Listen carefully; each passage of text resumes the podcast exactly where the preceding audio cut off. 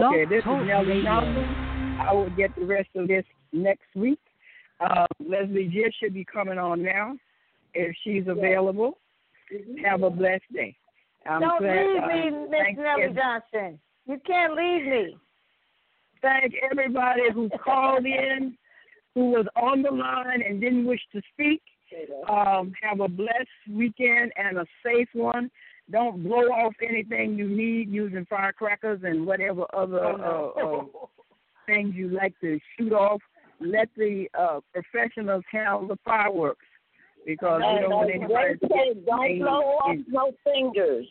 Yeah. Right, right. Nothing that you might need, need the next day. Don't blow off anything that you might need the next day.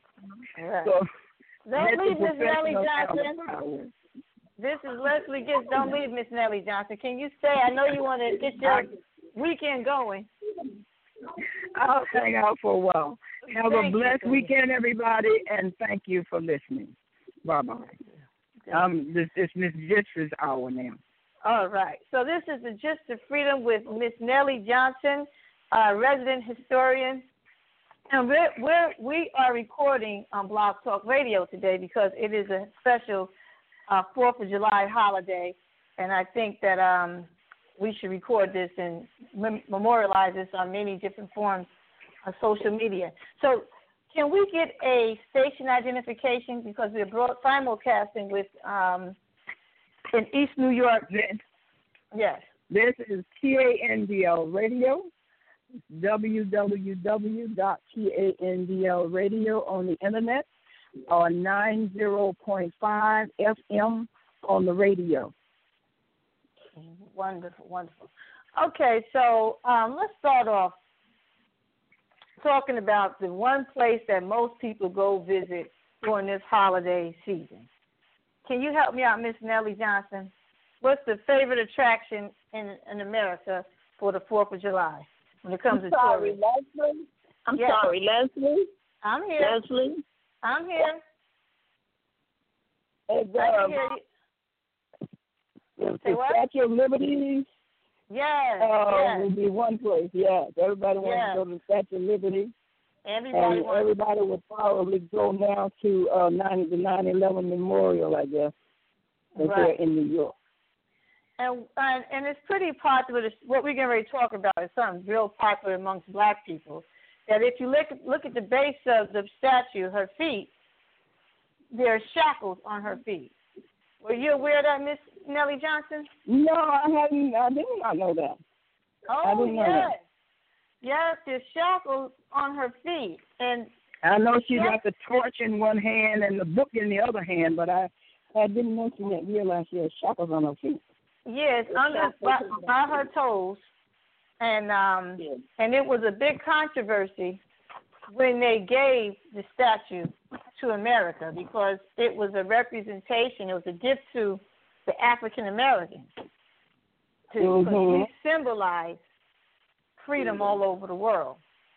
Mm-hmm. And pe- people look to us because we are the one living miracles um, that exists. There's no country in the world that was formed that had in mind of liberating um, its people, ending slavery at the inception of a country. And Hmm. and thirteen percent, no, there's no place in the world. You know, they most times we were enslaved on somebody else's land. Um, you know, we had to fight for it and Mm-hmm. or Mhm. or or the land and everybody knows our history. Right. So, but this is the only country where we are truly the minority. And um, at the beginning of the inception, it was on the table how long it was going to take to gradually abolish slavery. So Hmm. when when you couple that with having today an African American president, um, he's loved and received all over the world because he's a walking, talking Statue of Liberty to a lot of people who are oppressed. They look to Mhm. him as a symbol of hope. So this statue was really our statue. It was really a testament to slavery. And um, the French helped us in slavery, and it was part of um, their their thank you. Um, now today, and I'm going a little bit off topic. The French are having a problem. France is having a problem. There are currently revolts going on. I mean, in the millions, people are in the streets trying to overturn mm-hmm. the government, and it's not getting any play uh, in social media or on mainstream media. So we, as African Americans and former um, enslaved people, you know, we are the labor party. We've always, you know, it makes sense that we would be concerned with labor problems all over the world because labor problems usually lead to slavery. So, we, we are we, we are doing the labor. right. So we are ultra sensitive to labor issues, and that's why Paul Robeson went all over the world because he was the son of an enslaved um, man who who escaped. I don't like to use the word mm. escape because it sounds like you're running. I like to say self-liberated. You know, because escape sounds like you're you're um you're a coward. But those people were courageous. So they, you know, they were very, very courageous people. And his father is part of that that uh, legacy. He escaped and um had Frederick, became a minister and so forth. So we have been symbols and that's why Paul Robeson was a symbol throughout the world because he had that story. Frederick Douglass was a symbol to people all over the world because he shared the same story. I mm-hmm. was I I'm part of self liberated people. You know? Right. And when right. when so when you can testify about your own experience, you know, that's what got Obama on the map. When he said that he came from a white mother and an African, a Native African. There's no other story like his. That's what he said, and he raised everybody's eyebrows. Like only in America, you know, like Don mm-hmm. King would say, mm-hmm. can this mm-hmm. happen? Only in America, at a in the the heat of the civil rights movement, can a white woman and a Native African get together right. and produce a mixed child who becomes the president of the United States. Right. You know, so we have so many examples of living, breathing Statue of Liberty. The sad thing is, we've been taught that we shouldn't think that we should include our stories within this story. There wouldn't be no Fourth of July for anybody if it wasn't for us. You know, we know that right. Crispus Crispus Attucks, you know, he was the first one to get shot. He was another self-liberated person. You know, he escaped and um, made mm-hmm. his way uh, over. But that story is kind of shaky, this revolutionary story. And I got to get, I have to, you know, start researching and finding out the connections because we have to recall that the UK um, British, the Brit, the Brits were in the midst of abolishing slavery um, when America decided to gain its independence. And remember that England offered the black enslaved people in the United States or in the colonies freedom if you fought with them. Oh yeah. Okay. Mhm. You know, if you fought on their side, They didn't quite live up to that though. They didn't quite live up to that they left some people behind when they jumped on their ship and left. Yeah, well, we had uh, there's a story, and I just learned it, and I, and I hope I can find it before I leave. There's a story about the one of the oldest churches. I think it's in Georgia, which was formed by someone who was who had escaped into Georgia, into some colony that had been overtaken by um, by the British, right? So they ran all of the the, the Americans out of Georgia, and I, you know, and I'm qualifying myself, but I might not be too accurate. But they ran them out the colony, and now it was a British territory or, or subject to the British rule. And if you were on the side of the, the British, and you could go there for asylum, for freedom, right?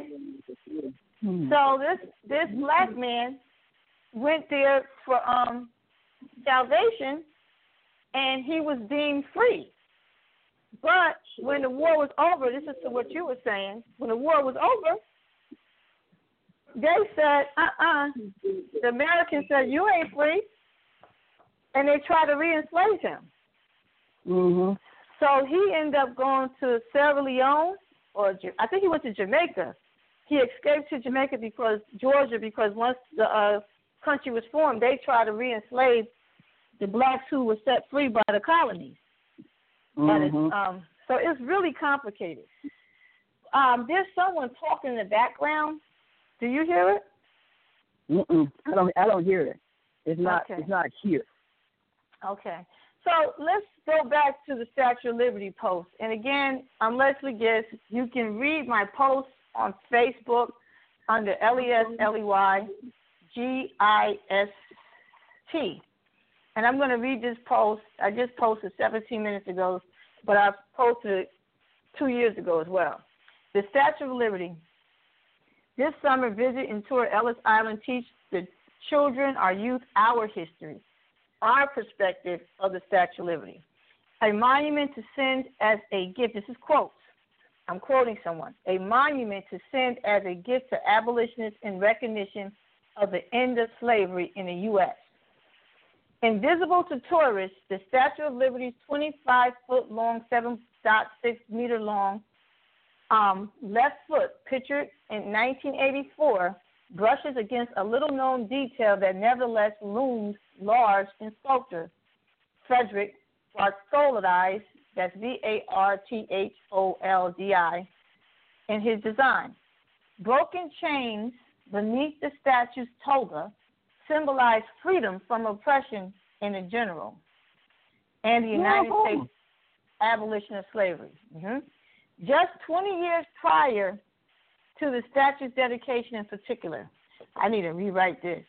All right. So Eduardo Laboulaye, let's spell his name, L A B O U L A Y E, an internationally renowned lawyer and author of a three volume history of the United States, first presented the idea of the symbol of the end of American slavery at a dinner party in 1865 at his country home near Versailles, France, among many other abolitionists, including Victor Hugo and Frederick Auguste Bartholdi. That's the guy we mentioned. Um, Eduardo, the French political thinker, U.S. Constitution expert, and abolitionist who first proposed the idea of a great monument as a gift from France to the United States, was a firm supporter of President Abraham Lincoln in his fight for abolition. Um, Eduardo saw abolition not only as a way to eliminate immortality, but also as a way to protest repressive tendencies in, the, in France. Uh, Lovato was an honorary member of the Philadelphia branch of the Union League Club. The Union League Club was a group of people who were dedicated to the new Republican Party, the Union's cause in the Civil War, and the abolition of slavery. Additionally, he was a co-founder and president of the French Anti-Slavery Society. Now, this is the sculptor we're talking about. Mhm. The society was founded in 1865. In essence, it's called upon all nations to abolish slavery. All nations, he wanted. Additionally, the members also raised money that was then given to newly freed enslaved African Americans in the United States. After Abraham Lincoln was elected president in 1861, the French liberals and abolitionists, including Hugo and Bartholomew, urged Lincoln to free the enslaved even if civil war resulted. When the war ended in 1865, French abolitionists again urged Lincoln to free all its enslaved people. They requested permission to build and dedicate this colossal monument to symbolize the freeing of all the enslaved people. So it goes on and on and on. Um, so look that up, Google it, or go to my Facebook page and read it. It talks about um, just Google chains, broken chains, and Statue of Liberty, and you will hear the abolitionist movement behind um, that story. Of that statue. Why, right, why that statue was even here. So many people said she had black features, but whenever you have questions about any kind of sculpture or statue, look and see who did it, who commissioned it, where their hearts were, and you can find the real story. The national park, Mm-hmm. because I called the national park about this story when I first read it, and they are not telling this version. And they got argumentative with me. Yeah, they Mhm. became very argumentative, and that's why I'm glad that Obama is doing so much with the national parks because black people, we need to get involved with the national parks. Our stories are in those in those parks, Mhm. and you know when you have people who just got here from other countries trying to tell the story of America, and they don't really know. It's our responsibility. We've been here longer than anybody else, and we have Yep. more stake Our in this country to tell our own story. to tell our own story tell and to own tell the white and to tell the white American story because most of the the people that came here on the good ship lollipop, I mean on the Mayflower, they're gone. Their descendants have gone. Right. So we're Right. really the only ones here that bear witness to the creation of this country. There's a very small percentage that came here. Um, So we have to, and we have to tell you know, uh, as I keep telling people, uh, black Someone- history is a minute. There's someone in the background. We don't mind if you listen in, but could you please, if you're too close to the computer or you're rattling something, could you please, um, you can listen in, but we have to be able to listen to the host. Thank you. Yes, yes.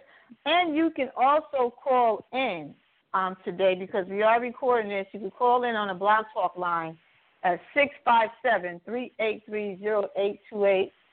If you uh, or you could go into that chat room. I think I'm going to open up the chat room. If you're too shy to talk, you can always leave a message through the chat room.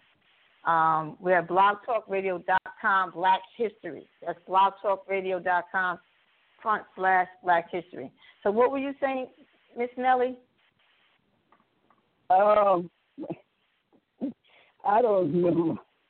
Okay. Oh, oh, I know. We have to tell our own story because the um, the uh, majority population tells the story as if it's if their story is the only story to be told.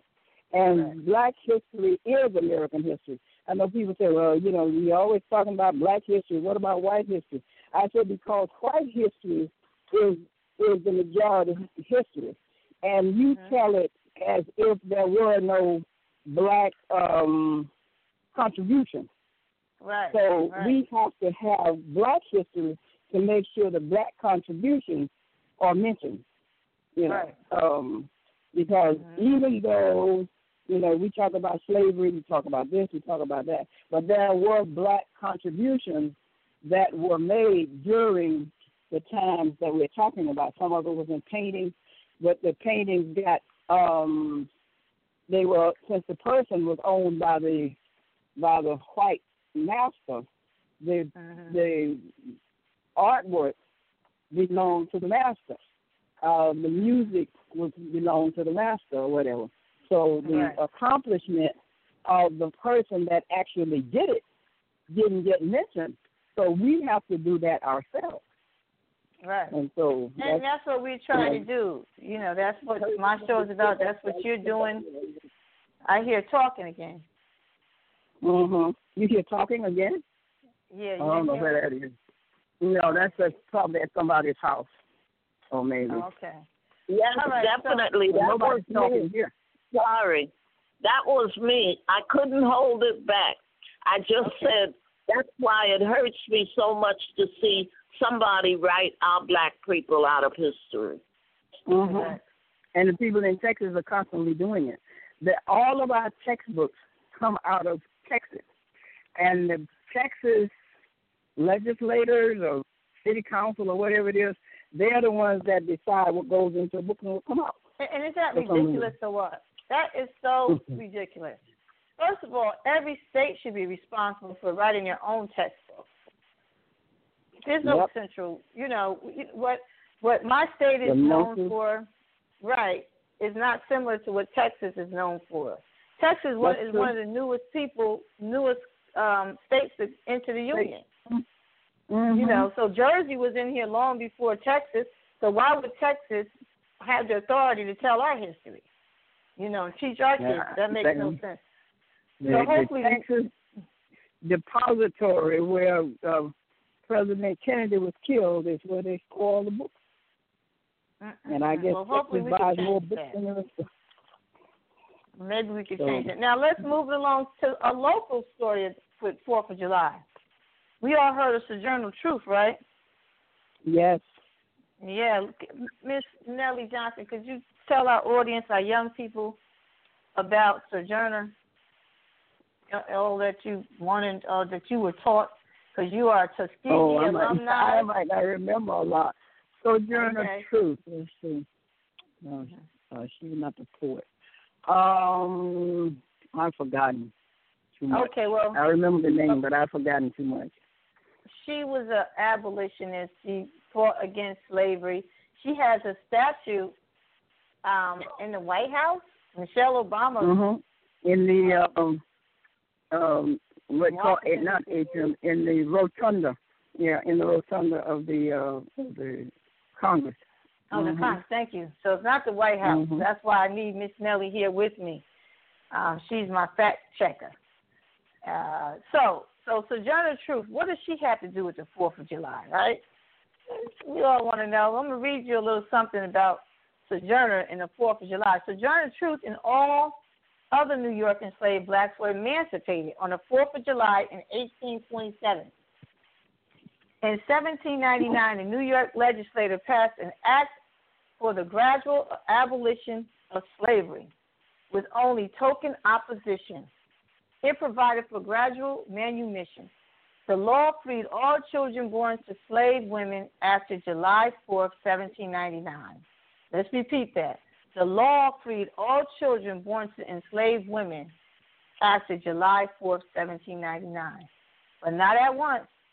The males became free at the age of 28 and the females at the age of 25.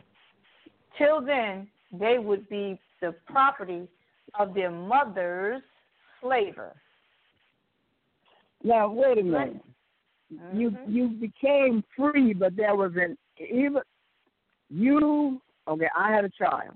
My child in nineteen was it eighteen ninety nine became free, but only after she got twenty five years old. You 1799. didn't live that long. Seventeen ninety nine. Right, July 4th, Um, 1799. That was the date. If you were born after July 4th, 1799, then you would become free at 25 years 25. Later, 25 years later, you became free. Right. Well, it gave you If you something to look forward to. If you stuck around. you Yeah. know what I mean? That's what I was saying. Suppose you didn't live that long. Yeah. and you gotta slave, think there was no work was Right. hard work.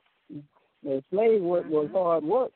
So a lot of people, they, they say that some of the um, bones in the uh, slave graveyard here in in New- New York City when they built the, the monument. Now, just imagine if you and everything. Yes, uh, that some of those bones were from people that were worked to death. Uh, you know, the splintered. Um, um, I guess the the bone, the bones, Bone whatever they were carrying, was too heavy. Was too heavy, and it splintered the bones, or you know, cracked the bones, or whatever.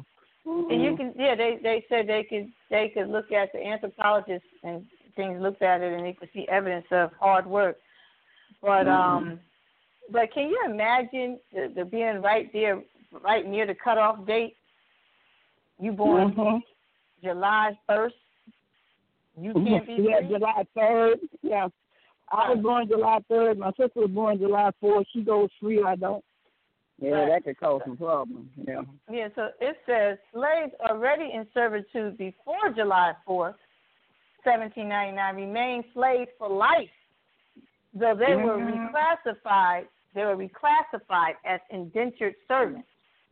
The law Mhm. sidestepped all question of legal and civil rights, thus avoiding the objections that had blocked the earlier bill. So there were constant bills being written and passed to try to end slavery from the time Mhm. this country was founded.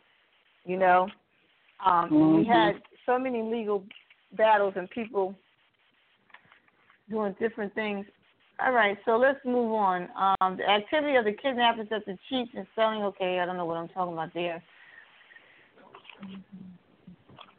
All right, one of the slaves who were freed in New York on July 1827, the woman who named herself Sojourner Truth was destined to be the most remarkable. That was in Oh. Benjamin Quarles' book. Oh, she named herself Sojourner Truth. Oh, All right, girl. Yeah. Go, girl. Yeah, she they didn't name her She that. took that control. was part of her right. She wasn't took waiting for control. cut off. Yeah, she Yeah. took control and named herself. Okay. Right. So it says Governor Daniel Tompkins and proposed No, that's change- that. I'm glad I deferred that to you because I didn't know any of that stuff about the, you know, them being free. That the the children of the of the women, not just the children of the women, because the children of the men stayed slaves, huh? If your Right. if, if I had a if I was a slave woman and I had Mhm. children um after July fourth, those children could go free at a certain age. But Right. didn't say nothing about the men. hmm Uh, the uh, the men um they had to remain. Everybody else had to remain enslaved. the until mother and the father took the slaves. Yeah. That is sad. So it was it was extremely complicated how they ended slavery. It wasn't just the Civil War. You know, this is Mhm. prior to the Civil War. How Yeah. um the, how the states who were This- not hmm I said this is only in New York. Though.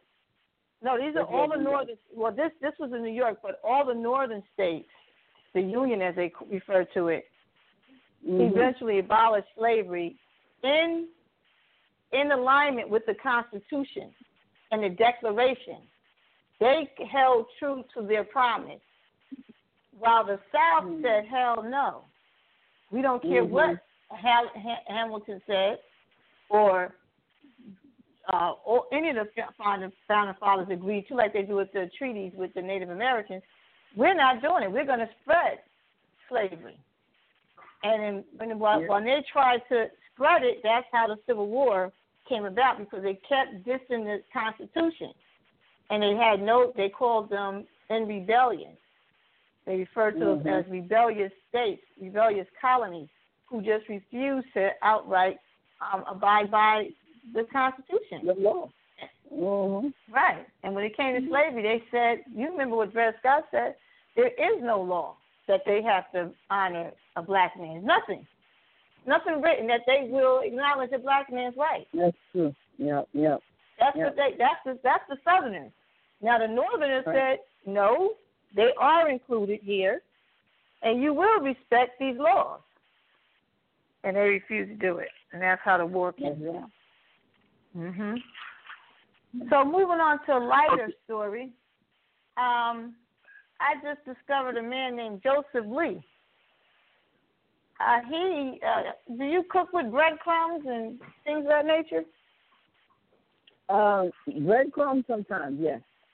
Yeah, I know my mom used to, you know, she taught me how to make fish with breadcrumbs, fried fish and everything. Mhm. Well, Mhm. if you're going to fry up some fish this summer, I want you to consider Joseph Lee. In the late 1890s, he owned and managed a hotel called the Woodland Park Hotel in Newton, Massachusetts. In 1902, as a way of maintaining an involvement in the food service industry, he also opened up a catering business. But the real kicker is this he became an inventor as a hotel manager because he became extremely frustrated at what he saw as a waste of bread, which would have to be thrown out if it was as much only as a day old. So, Mr. Lee had long believed that crumbs from the bread was quite useful in preparing food as opposed to cracker crumbs. I don't know if they're trying to be funny.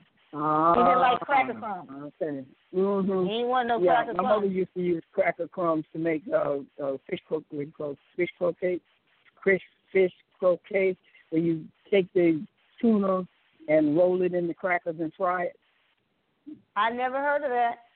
Keep talking. hmm You have to crunch up the crackers though. You know, you just put them in and crunch them up, make almost cracker crumbs out of it, and take the tuna, whatever seasoning you're gonna, you know, stir it up, mix it, roll it up into a patty, and fry it. Mm-hmm. Delicious. Mm. Depending Delicious. on what seasoning you use. hmm And so That you is got good. crackers?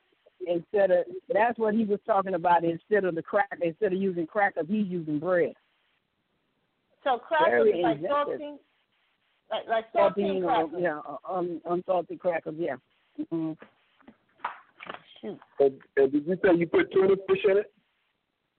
Um, take the tuna, and the same way you would uh, shred it, the same way you would if you were going to make a tuna salad, and you put your seasoning in it, mix it with an egg, and roll it in the cracker in in crunched up crackers, and fry it.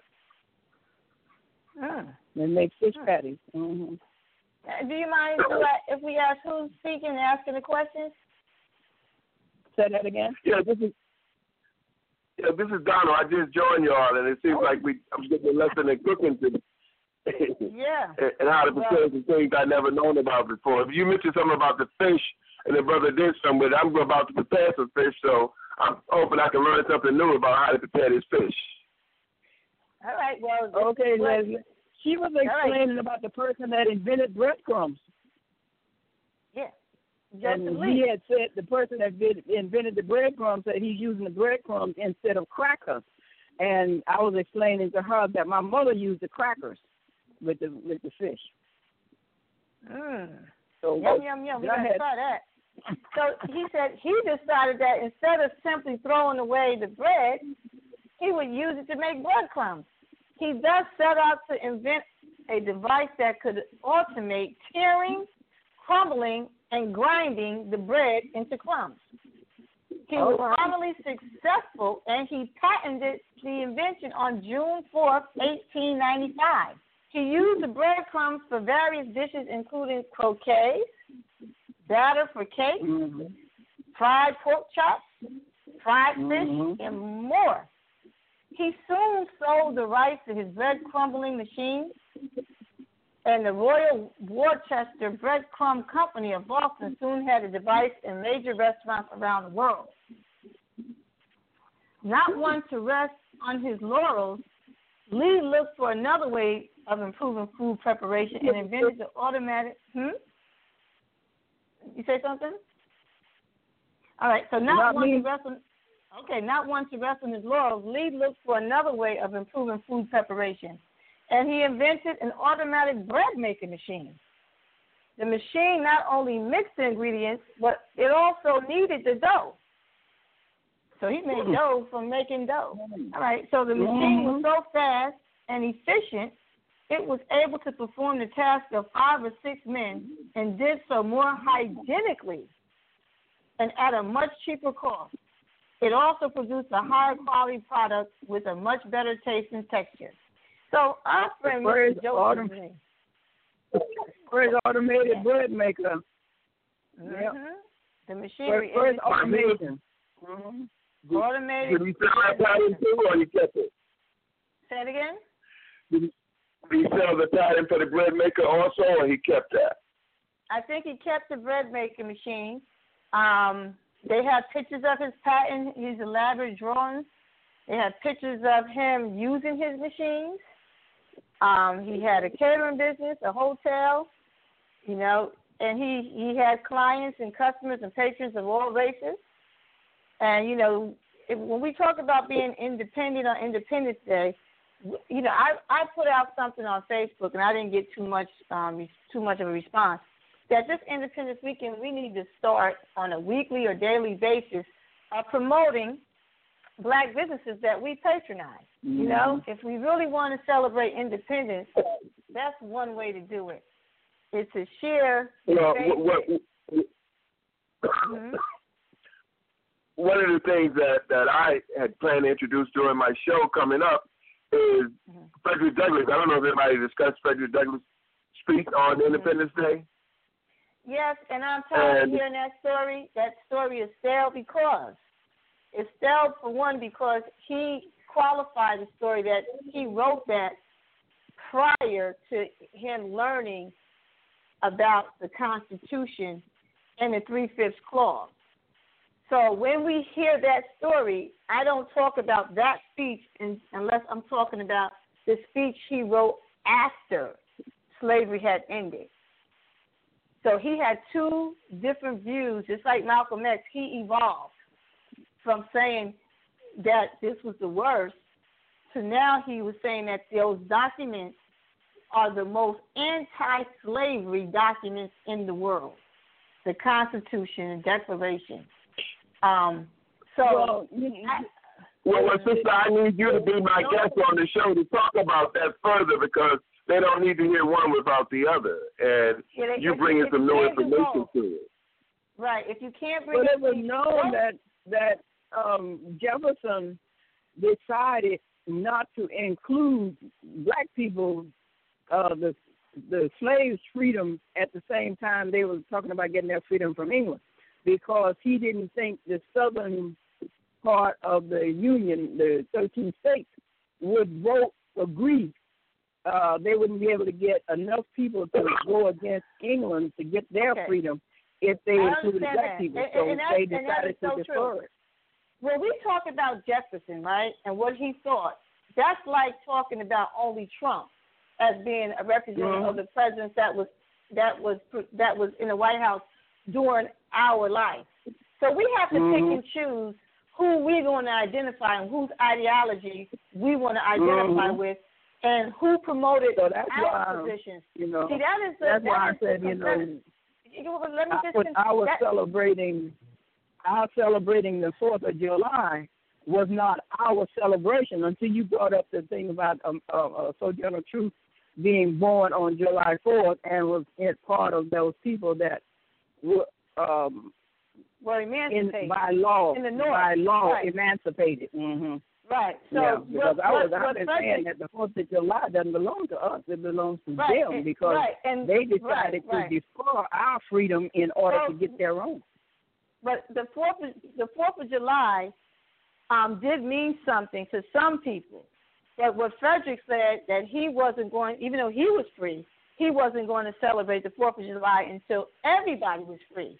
And then once mm-hmm. that Constitution was really um, respected by the slavers. Now remember, it was accepted on the north side for 50, 60 years. They did what they were supposed to do. They followed the law mm-hmm. to the letter. Mm-hmm. All right, the Constitution. Mm-hmm.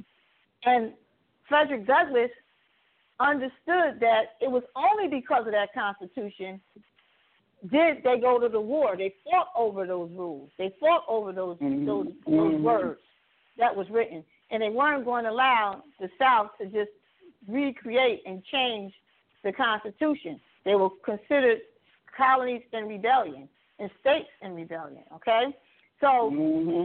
when you teach your history, I don't like for black people to keep pushing what the enemy has been teaching. It makes no sense. Right.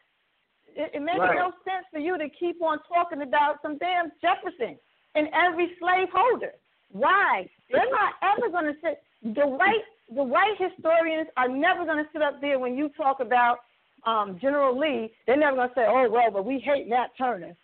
And you know, Nat Turner was born in such and such a year, and he killed so many white people. They're never going to bring up Nat Turner. But black mm-hmm. people, we think that we need to bring up everybody that ever owned a slave and talk about them and continue their legacy.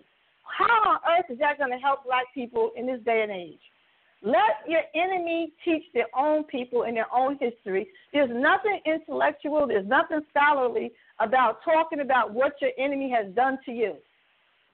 So I don't entertain those types of stories on my show. Um, I, I can't stand it, uh, to be quite frank. And if you want to come on the show and talk about how you got beat down and you still getting beat down, it's the wrong show. I'm only Mm-hmm. talking about the path to freedom because we don't have time to talk about how they beat us up and we don't have we any solutions. Right. Right. Somehow we are alive today, and it's not because of Jefferson. It's not It's because, not because of Washington. somebody Not gave because us. of them. So if you want to be intellectual, you want to uh, uplift your people, dig and find the stories not told by your enemy, but by the ones who ex- went through this overcame this slavery. who overcame lynching, Well, you know, who overcame I, I think what uh, one of the most refreshing messages that I've heard of late uh, was the BET humanitarian recipient Jesse Williams. His message to that audience. Did, did any of y'all hear that? Uh, No, because that's not on my show. That's not on the list of what is the things I want to talk about. well, no. I Did you hear his message? No, I we think can you talk should. About that. We can talk about that on your hour, but we're not going to talk about him. Yeah. Well, well, I'm not referring. Well, I'm just saying just for uh, educational information. I think all blacks need to be aware of his message, regardless to what point they hear. I think it's fair enough, you know, that we we try to bring in what's happened today with the past and make a change. But um, a lot of people are ranting. Um, what I see that's going on currently in the news is one of the Black Lives Matter guys in uh, Maryland. He ran for um, mayor, and now he's uh, he didn't win, but they gave him another job in politics. So when I see these young people who were out there on the, on the front line getting um, getting uh, tear gas, and who were out there doing the work, getting um, rubber bullets shot at them, to the point that they were suffering and and being so courageous that the Palestinians were tweeting them, telling them to get milk, and teaching them how to combat the tear gas. The social media kids that were protesting on the front line networked so well that the government went into the churches where they had stored all this milk to protect and to rinse out the protesters' eyes with the milk that they confiscated the milk. All right? So when we talk about people and you know who are speaking publicly I look for the Black Lives Matter um, people who were out there physically, physically getting beat up, uh, physically doing something. I try to promote that entity of the history because the modern day, the, the history makers today, because they reflect what our history makers of the past went through. And even if they don't know that Nat Turner did it and Denmark Vesey and so forth, they have it within them. They're courageous.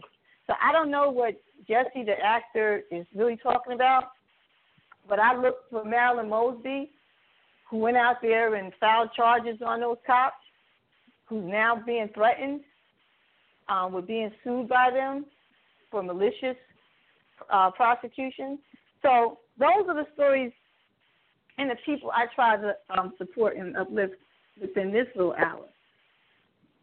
So, but I think, well, I um, think we're certainly in support of that, and I agree with that. I I continue that same theme along with the hour that I have, and I challenge all your listening audience to to take a moment and and uh, check out the refreshing message of Jesse Williams. I don't promote anybody or anything unless I feel that it's worth the while, and I challenge you to check it out and make your own decision. oh, that's a good choice.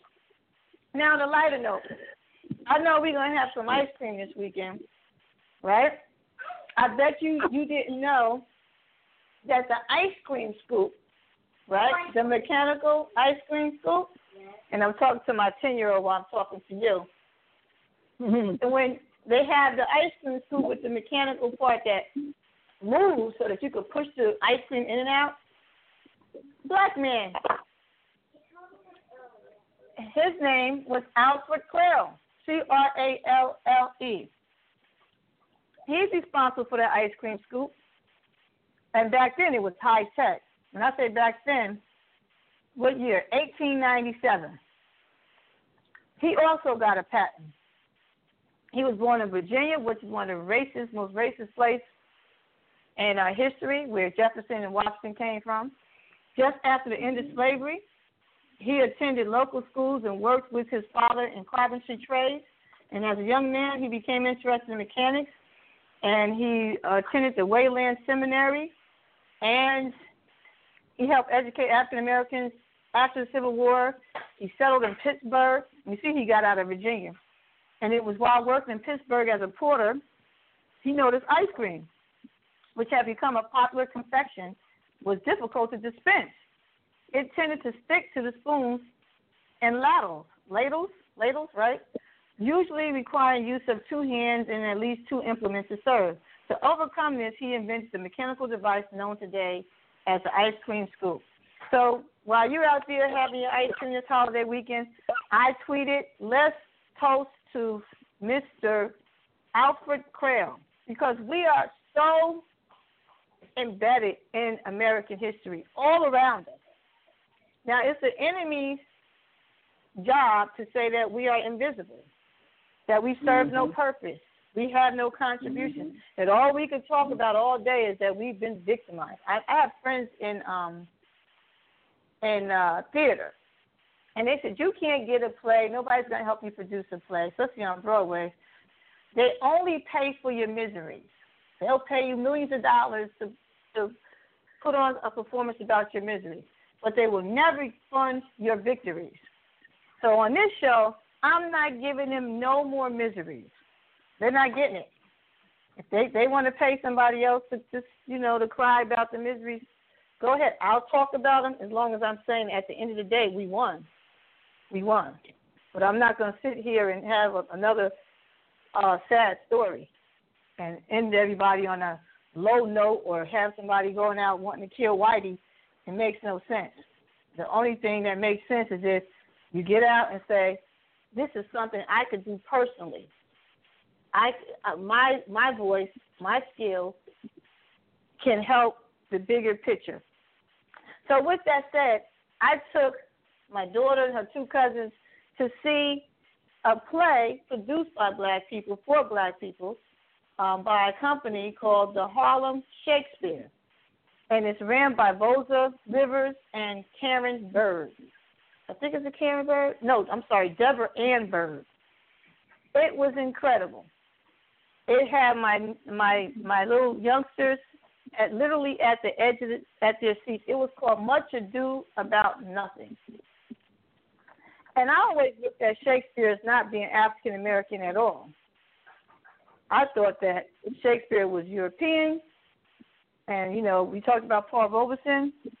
But after doing some research, you know Paul Robeson, he was one of the first people to star in a Shakespeare play, black people.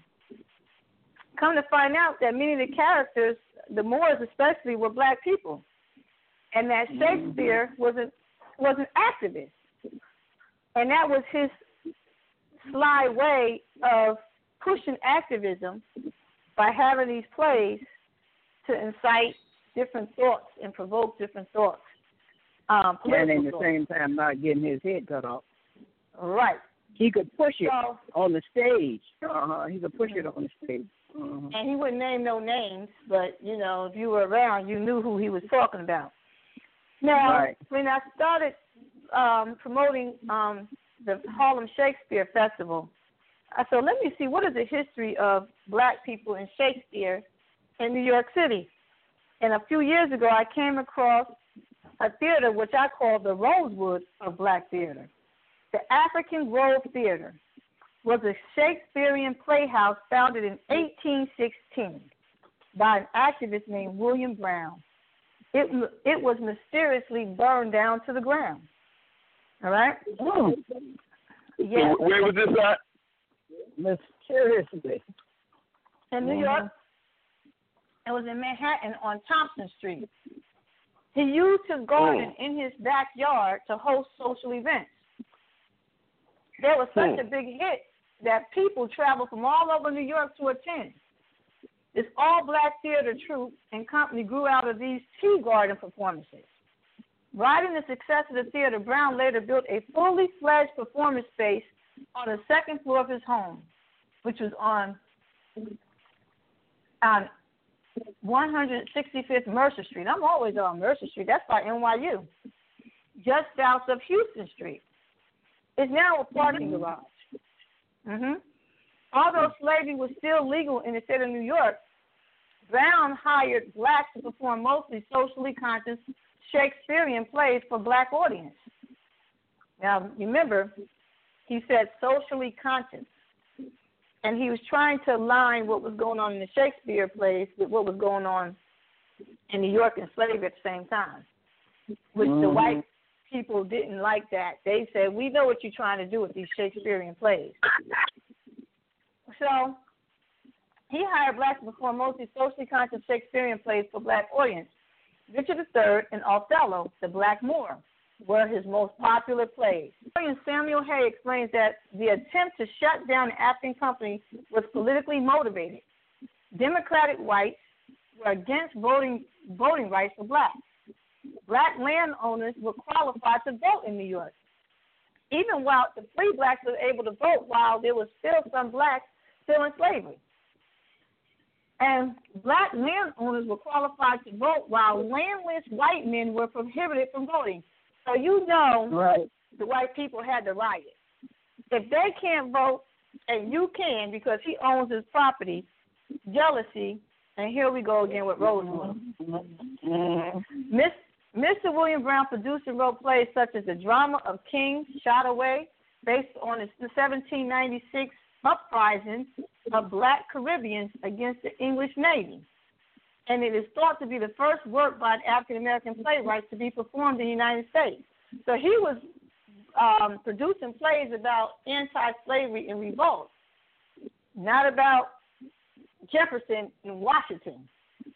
It makes no sense. I can't imagine black people, Spike Lee, making a movie about how Jefferson enslaved us or Washington. We don't talk about those things. We we need to tell our story, and we don't need to just tell on the big screen. We need to share these stories of liberation on a daily basis whenever we can. So we see in the 1700s and 1800s, black artisans and activists promoted telling our story of how we overcame. As a, my favorite church lady says, how we got over. I love that song.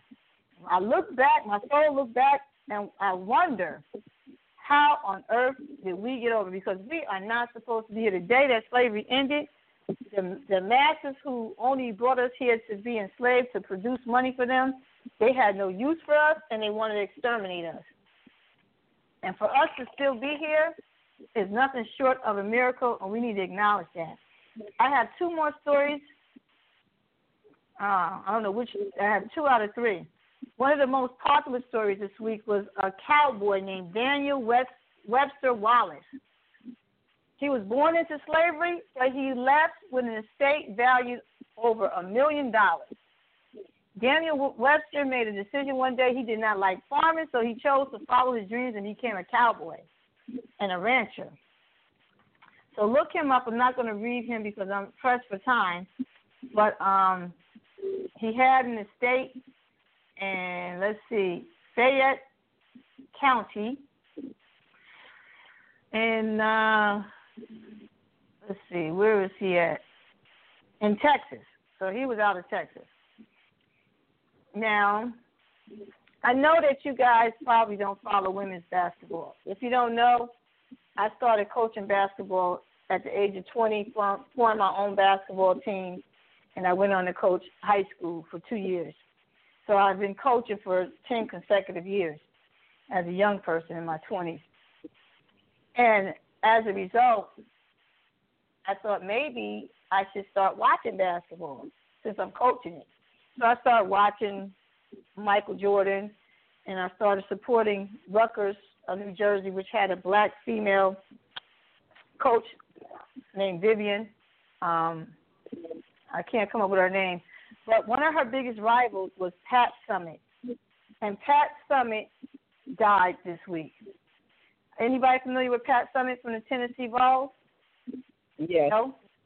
Okay, you yes, are? I'm familiar with mm-hmm. Well, Pat Summitt, women coach. She she coached. She's a white woman. She coached for mm-hmm. 38 years. But you know why I'm sharing Pat's story and wishing her um, a peaceful journey to heaven, hopefully? She accomplished something that we should force all college colleges to do, which is every one of her every, every one, one, of her players graduated.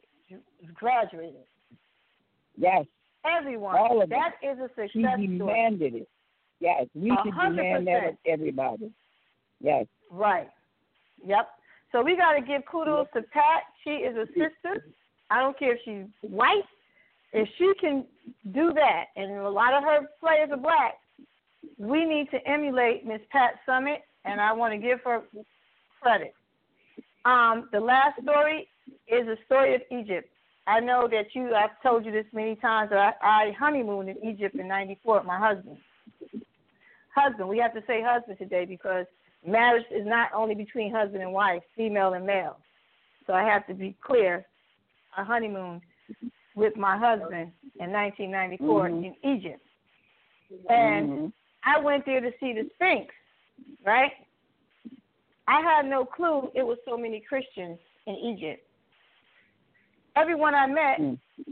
was Christians, right? So I find this story this week about a cave in Egypt. They have been turning caves in Egypt into churches since the first century. So I'm going to read this to you. A church built into a cave in Egypt is the home to 70,000 weekly worshipers.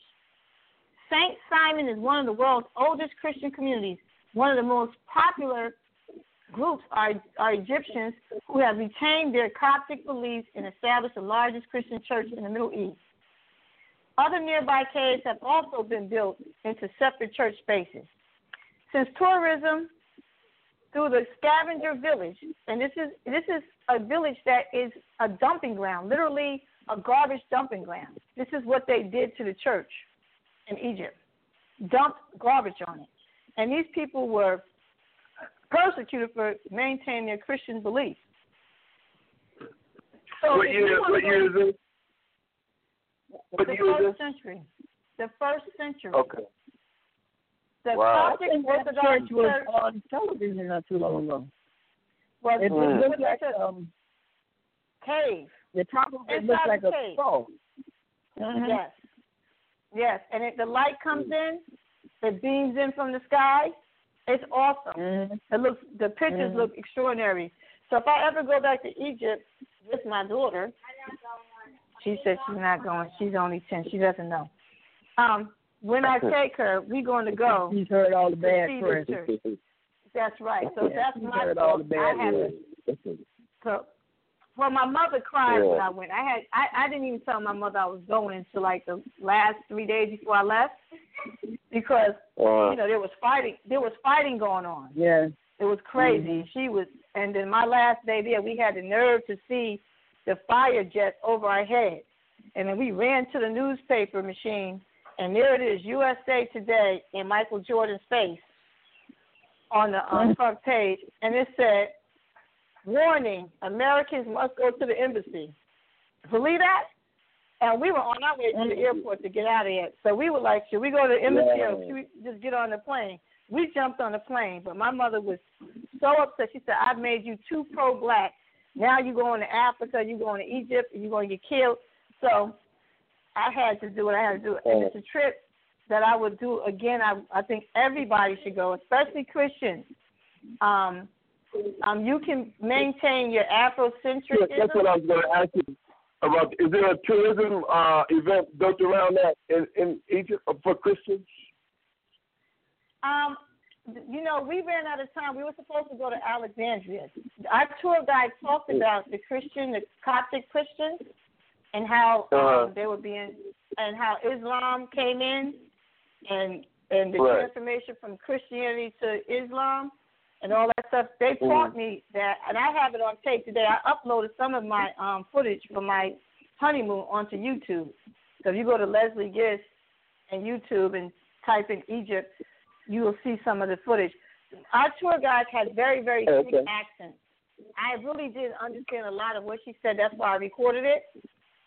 So when I came across this story, and I told my husband, he said, "Yeah, they she talked about that." So I still have the material that they gave us, the materials from the airplane. I kept everything, and I'm going to. Um, I really want to go back to Alexand- Alexandria and see these caves. They said it's very, very difficult to get to, but it is a major tourist attraction, and a lot of people, millions, they said, pilgrim, um, make the pilgrim to these um, Christian churches. that's in these caves. So I'm going to read this last part. It says the Coptic Orthodox Church of Alexandria is the largest Christian church in Egypt and the northeast Africa. According to tradition, the church was established by Saint Mark, an apostle of, an evangelist, in the middle of the first century. So we're talking about the first century. So I'm going I know it's 404, and I went over my time, but I want to thank you. But, um, mm-hmm. Go ahead. Yeah, I was going to say if you would be so kind and stay and blend right in with us, because and, and be my co-host on the issue that we talked about with Frederick Douglass, because that's helpful information the audience should be aware of, and whoever's listening. It would certainly be helpful if if you agree to do that. I would appreciate it. Yes, I'm going to look it up. I'm going to look up on my blog right now to see what I post about. I do it every Fourth of July, where he explains his position. He had changed, um, but you know, we have been conditioned to think that we should be excluded from American history, and we play no role. It's unfortunate because so many people look to us, and especially this holiday, as a symbol of hope. And people I interview on my show from all over the world always talk about Martin Luther King. They know his song, We Shall Overcome. Um, you know, but on the other hand, we're the only ones thinking that we haven't accomplished anything. And well, I think it's clear to us that I think that we we we have introduced culture to America. We brought culture as well as many other things that you introduce to us every week mm-hmm. about well, our contribution to the development of this nation. We brought culture. We brought um, innovation. We brought um, all kinds of skills and talents.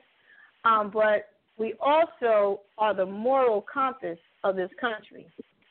They have no morality. We are it. We keep people alert to what their Constitution says. And if we keep saying it doesn't have anything to do with us, eventually it will become true. Because as long as you think that you're not included, somebody will change it up. So you we need to really study it and I'm a little disappointed with Obama because he is a constitutional professor and I thought he would enlighten us, especially African Americans, on the role that it plays in liberating blacks. We've always had to go to the federal government, right? I think your last guest was explaining about Rosa Parks and somebody in her hometown that also did a Rosa Parks move. But we have to understand that there's three body um, government government bodies in this country. And so the one body that we always go to and we usually win is the federal government. Um, and the federal government usually sides with us because of the Constitution. The states' rights is a fight between the, the state and the federal government. The states don't want the federal government to tell them what to do about anything. So whenever we get bullied or beat up by a governor, we can sue and take it to the higher courts. Um, this is why there's an issue with um, who will be the next justices and so forth, because we lost a lot of ground when um, the Supreme Court didn't uphold some of the rights, like the Dred Scott. That was totally against what um, Hamilton and the founders wrote, telling telling um, Dred Scott that he had no rights. That's a lie. He was a declared citizen. You know, Martin King talked about it in his "I Have a Dream" speech that he's coming here to talk about something we resolved a hundred years ago. So the the difference between with the 60s and the 1860s and the 1760s and um, now in, the, in, in 2016 is that we're not vigilant and we don't have lawyers, we don't have learned people who are actually reading and studying the Constitution like um, Frederick Douglass. I'm not Frederick Douglass, like um, the Supreme Court Justice Thurgood Marshall. See, Howard produced so many black lawyers who knew the law. We're not doing that. And of course, we have Johnnie Cochran. That, I mean, that was the mission of that school, and they they was very clear about the mission. Anybody went to Howard Law School, they understood that they were going to be a social activist, not a corporate lawyer. Right. And now that mission has changed, right? Right. Exactly. Most, most yes. So, so now it's very easy. If you don't want to be a social activist, it's easy to say, "Well, we already arrived. I want my money. I want to get paid." And it, and it's uh-huh. the people who were in position back in the day, they came back home on the front line and they used their education to maintain. A great Independence Day story is one with um oh what is his name? Hope. John Hope Franklin? John O. Franklin. John O. Franklin? He is phenomenal. Do you know who his yes. father was Native American? Did you know his father was oh, is that right? American? Okay, I wasn't aware of that. Oh, his story is fascinating. I I have a um I bought his audio tape of him speaking. Okay, let's hold on, hold on one second. I want to take a quick I want to take a quick station break. You're listening to Donald Brown's Journal, and my special guest today is Leslie Gist. Is we're speaking about uh, the July 4th. Uh, we're going to be bringing on some special pieces around Frederick Douglass, and she's going to present the other side of that. Uh, so, uh, Leslie, continue. Okay, so we have John Hope Franklin, right? He was brought in by Thurgood Marshall to do the research. Now, this is how smart the Howard lawmen were. They went to historians to find out what did what happened in history what did we use in history to get over? How did we get okay. this far? Who were the players? So John Hope Franklin said the players that you need to study and bring up in your argument, right, are uh-huh. these people. They were white abolitionists, right?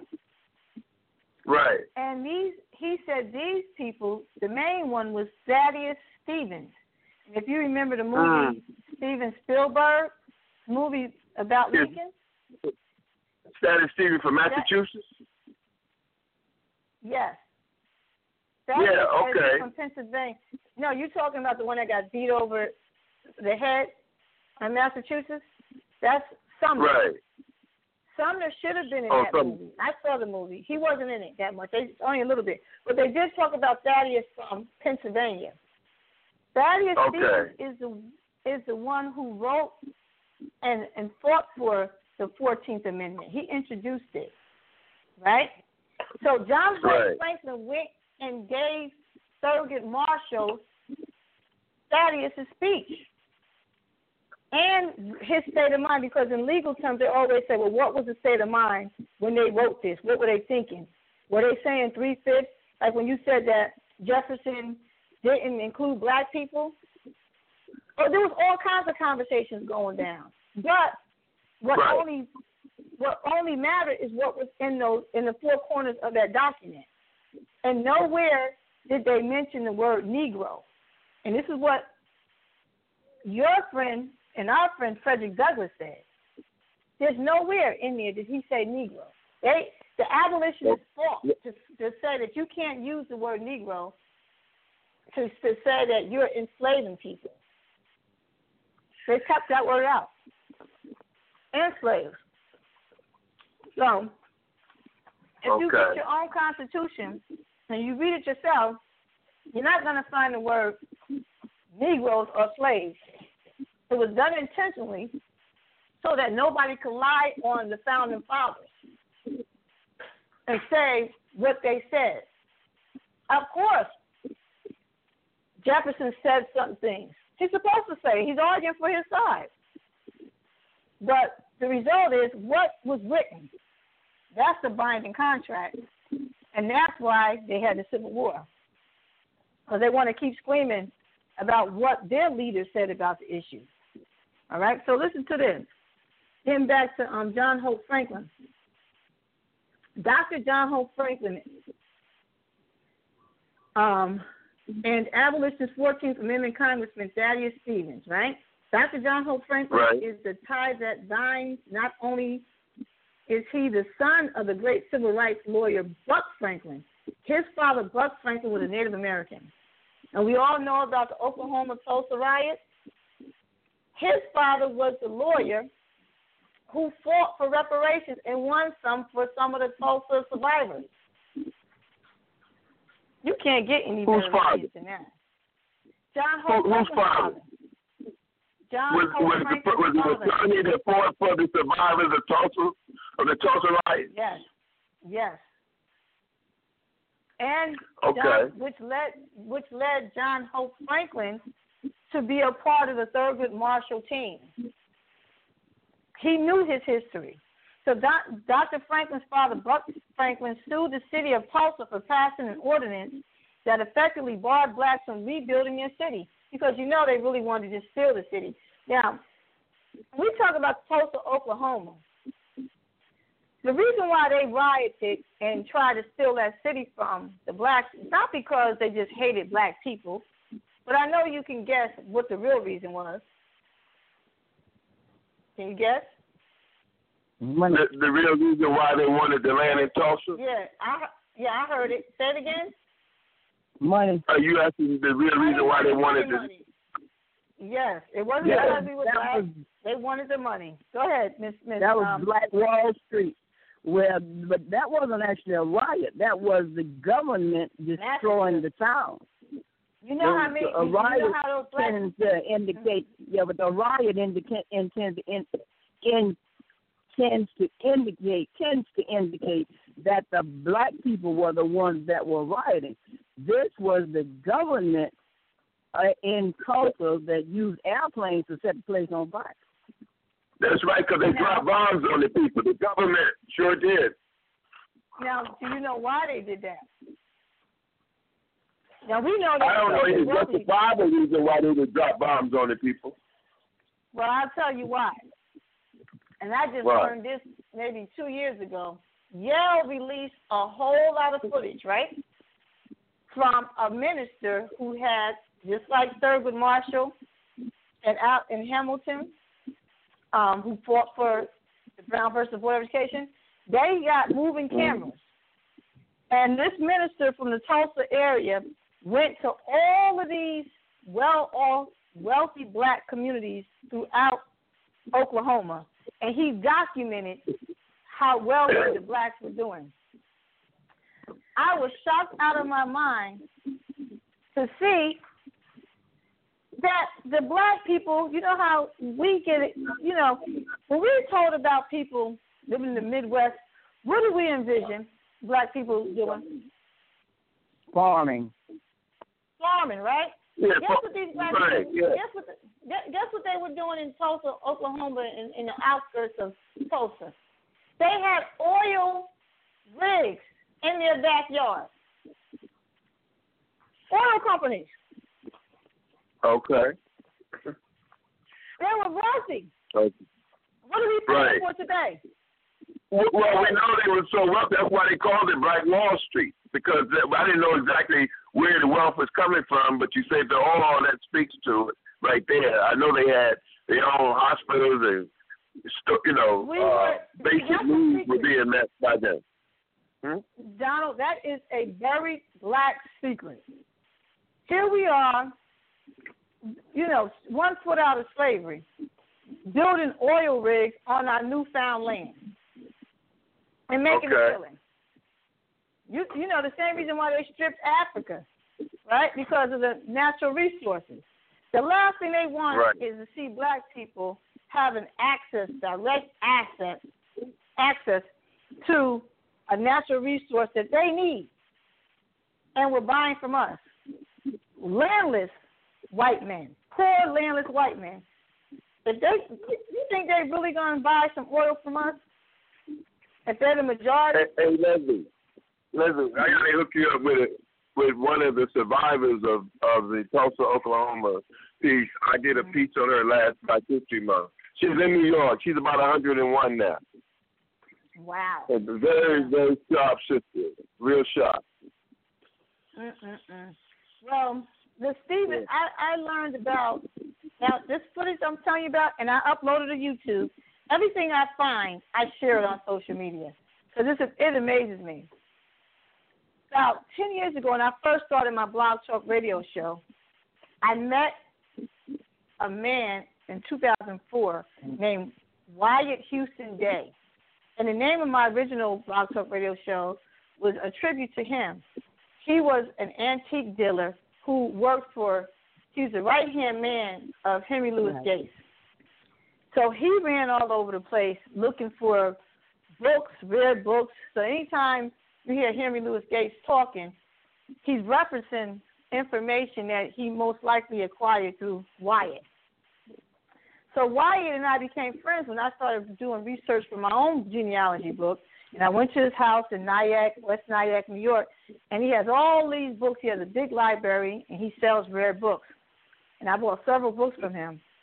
And he told me that he was also a member of the Antique Roadshow on PBS. He said they're the most racist people. Right? So he said uh-huh. they always promised him that they would let him be aired, you know, his stories with black history. And they always cut him off. They never did it. He would have his family over for dinner, all these people ready to watch him be televised, and it, he would never be on there. So he quit. So he's the one um, that gave me so many books about um, Thurgood Marshall, um, Hamilton, um, and when I had this first radio show called the Antique E Show, he was one of my first guests. And one of the things he has for sale, oh, he also works for um, auction house in New York, Swann Galleries. And Swann Galleries, because of him, gave me all of this material to upload to my website to talk about because they were having an auction. And one of the things he had on his auction was a whole bunch of old reels of footage from the Tulsa area, era, an area, right? That was back in 2008. He couldn't tell me on the air during his interview who purchased it. He said that somebody bought it. And now, about a year ago, I discovered on the internet that it was Yale. Yale purchased that. It was who? That Yale University. Oh, really? So, wow. mhm. So if you want to see those oil rigs in in black people's backyards, go to Yale, type in um, footage of Oklahoma, and they have hours and hours and hours of home home um, footage that this minister made and archived. Now you would think the black schools would would have purchased that, right? Mm-mm. Right, exactly. Yale has, yeah, Yale has it. Um, they take our history and they take it because they want us to keep harping that we did nothing and that we just got bombed. Right? Yep. They don't want us to know. And that's why they call it a Tulsa riot. Right. They're lying. And that's why they call it a Tulsa riot which makes it look like black people were at fault. Right, we did something. It, it, right, we weren't at fault. We got penalized because we were socially progressive, and it wasn't just Tulsa. Or if you look at that footage, he has about 16 different towns that's neighboring to Tulsa that were all doing equally as well as Tulsa. And wow. Had, yeah, Tulsa is not the. Well, they call that whole region. That whole region was called Black Wall Street. Mhm. Mhm.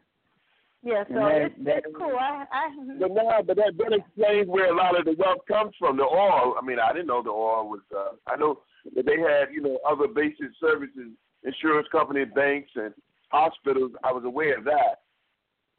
I didn't know sense. that it was exactly oil, but I know that the white people out there wanted them off that land, and they wouldn't leave. So they found a way to get them out. Everybody wanted them off. White people don't want you off something. It got no value to it. That's original right. terrorism. If, if, right. If it was barren land, you could stay there forever. If they're trying to get you off some land, it's for a reason. It, it has some value. And yeah, that's right. Mm-hmm. Exactly. Yeah. So it's not just that you black, that they hate you because of right. your black skin. No. And see, we've been fooled no, to the think land that is all. something. Yeah, they, it's The always land about is money. worth something. Mhm. Mhm.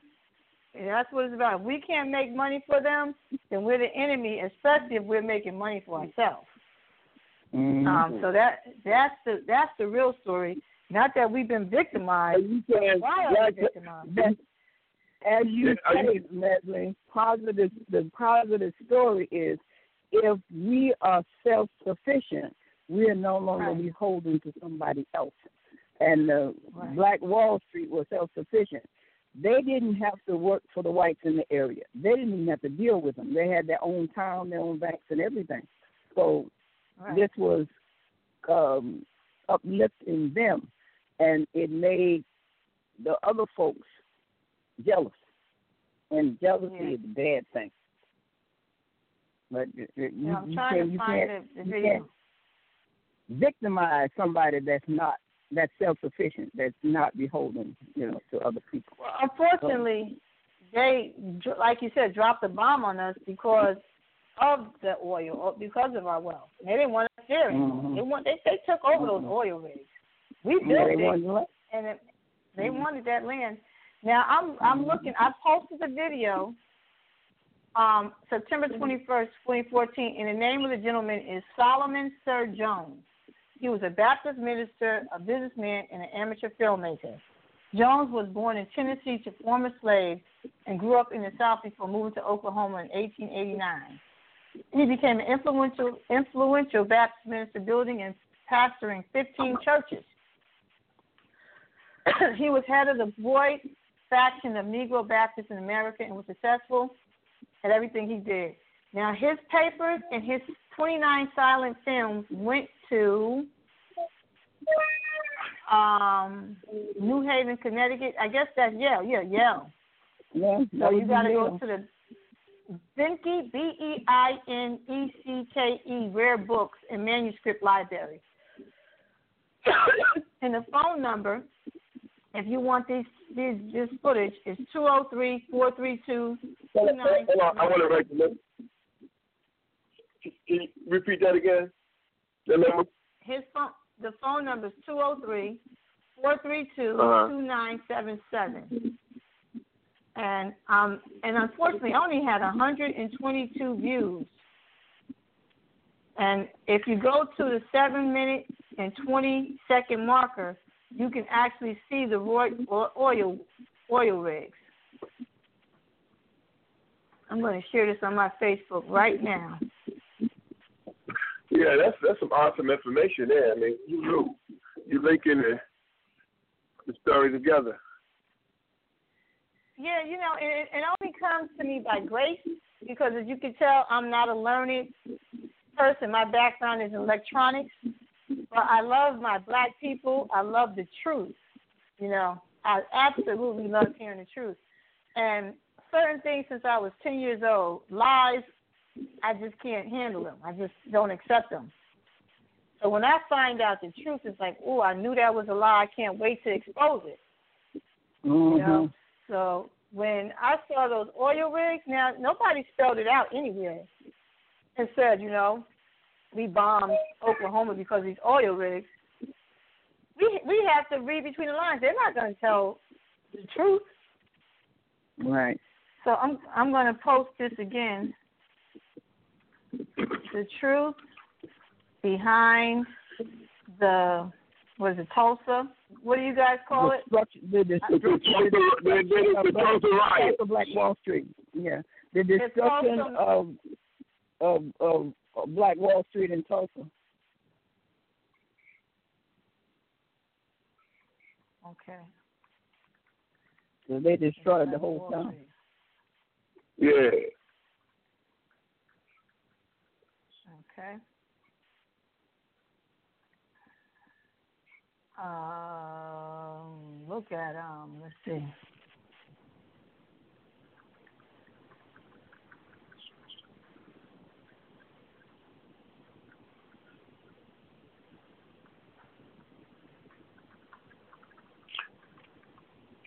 Okay, you guys talk. You guys gotta talk.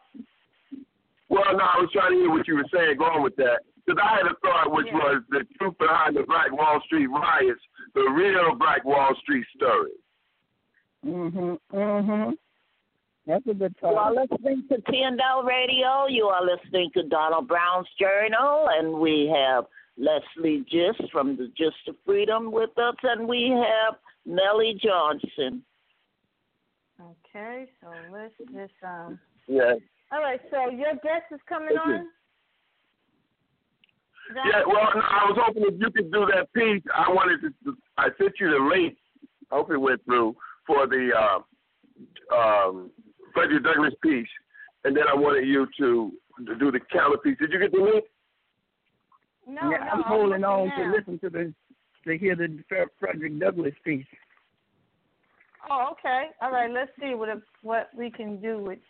I'm going to look at mine right now.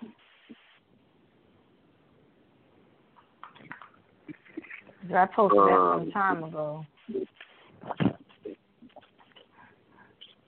Yeah, I can resend it if you didn't get it. I have mine. Yeah, there's several um artists who read that.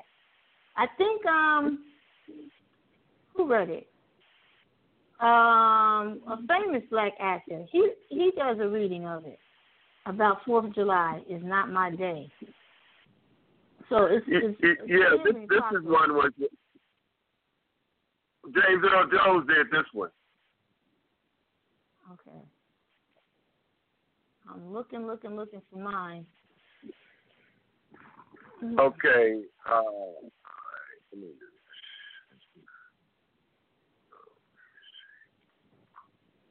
I really, quite frankly, got tired of posting it every year. Um, We're on 90.5 in a selected area of East New York, TNL Radio. Hey, uh, uh, Leslie, go to Frederick Douglass Fourth of July speech, and it will come right up on. all right, let me- I'm just trying to find the the speech because in the speech that I have, he talks about Mexico. And Yeah, no, but if you do uh, Frederick, Frederick, Frederick Douglass Fourth of July speech, uh, the one that's narrated by James Earl Jones will come right up. Mhm. All right, so are you going to read it? I think you should read it. Well, well, well no, I was going to have you play it, and then because it's only five minutes, and then critique from oh, behind. I can't. It, it, it's no way I can play that on, and get it through the, the the on air.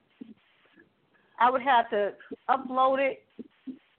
I would have had to upload it and be able to hit a button and play it, so it would go across where you guys could hear it.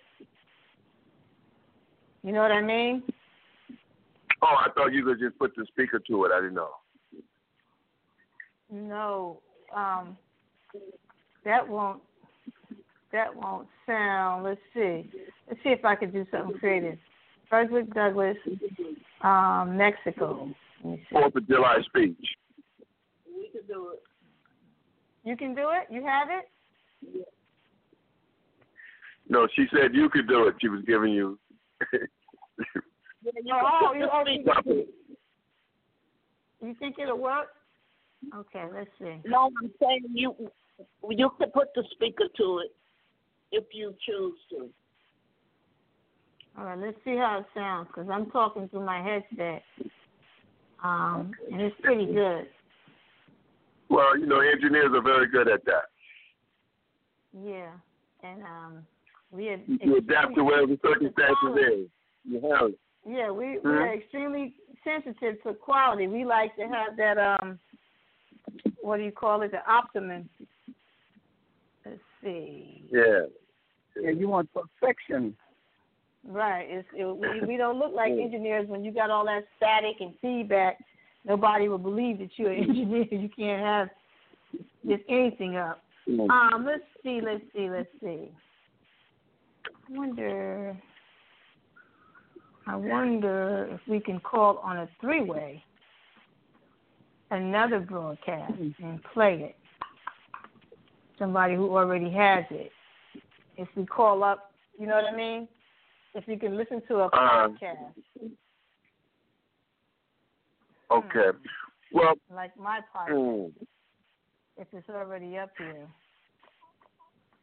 Let's see. It it may be in a podcast format. You're more up on that than I am. Well, let me see if I can if I could call. How would I do that? I would have to. Cause I don't want it to sound. I don't want no feedback. Um, what we can do. I think uh, you should have a special Fourth of July show for that. Okay. Okay. Yeah, I mean, we can probably just go with that.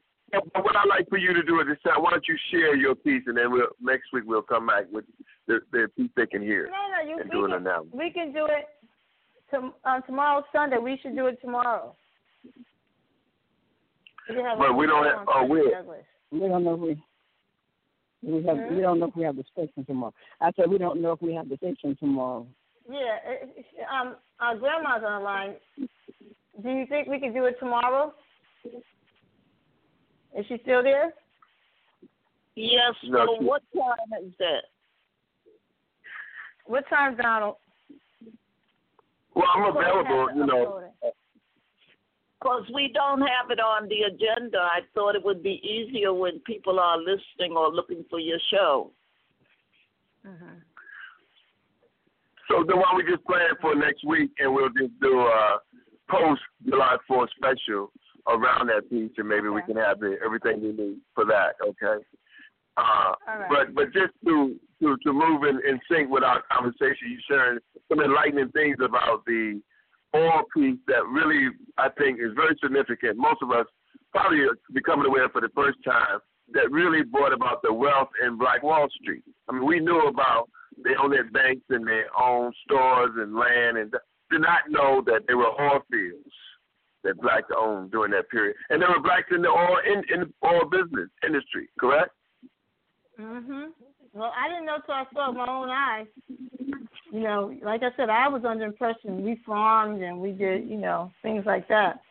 But when you hear Oklahoma, I'm thinking about wheat and you know, I never imagined um we would have oil rigs in our own backyard. And so, I mean, they were really tall, high. I mean, you, you know, for us to make stuff like that, it's incredible.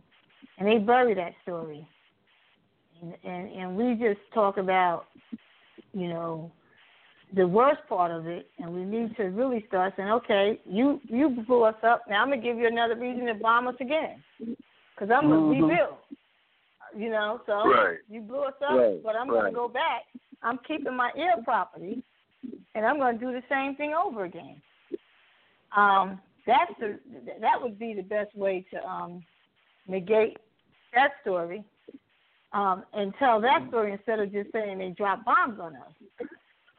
Tell the story why Well, they that's it. the That's- bomb. As they say, the best revenge is doing well. So they, we, we do it well, and that's our revenge for whatever happens. Yes. All right, well, that I'm is true, and that's what that's one way we can we can do it collectively. You know. Mhm. Yes. And uh, I like about your thing of telling people. I like your Facebook page where you talk to tell people to, to spend business, do business with black businesses. You know. Right. Not just do business, but just promote. You know, it's very hard for us to. You don't see our businesses on the television commercials. You know, the only advertisements you see in our neighborhood is for liquor stores and wine and whiskey. Um, so it's up to us to change those images. I, I hate when we have a, a great event and it's sponsored by liquor. You know, am I the only one that feel that way? I think I'm disconnected.